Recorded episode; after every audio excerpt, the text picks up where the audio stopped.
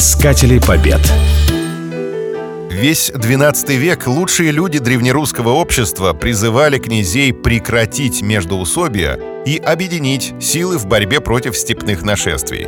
Но их голоса не были услышаны. Русь вступила в XIII век раздробленной страной, раздираемой на части княжескими распрями. Историческое возмездие не заставило себя ждать. В 1223 году над русской землей грянул первый громовой удар приближавшейся грозы.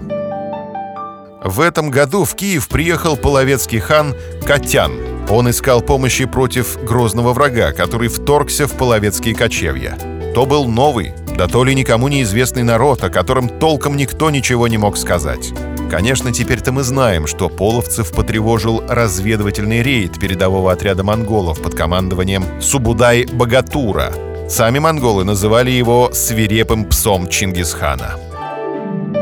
На Совете русских князей было решено встретить пришельцев за пределами русской земли. Объединенные русские полки переправились на левый берег Днепра и углубились в степь, где к ним присоединилась Половецкая Орда. Вскоре в короткой кровопролитной схватке русско-половецкая рать разбила монгольский авангард. Восемь дней продолжалось преследование. Наконец, 31 мая 1223 года на берегах реки Калки союзники встретились с главными силами Субудая.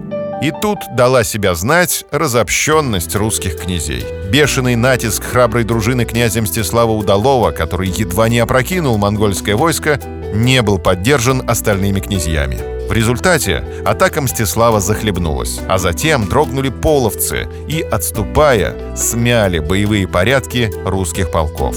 Монголам оставалось только добивать русских по частям, что и было с успехом проделано. Потери русских были огромные. Шесть русских князей погибли в бою, а из каждых десяти простых воинов домой вернулся лишь один.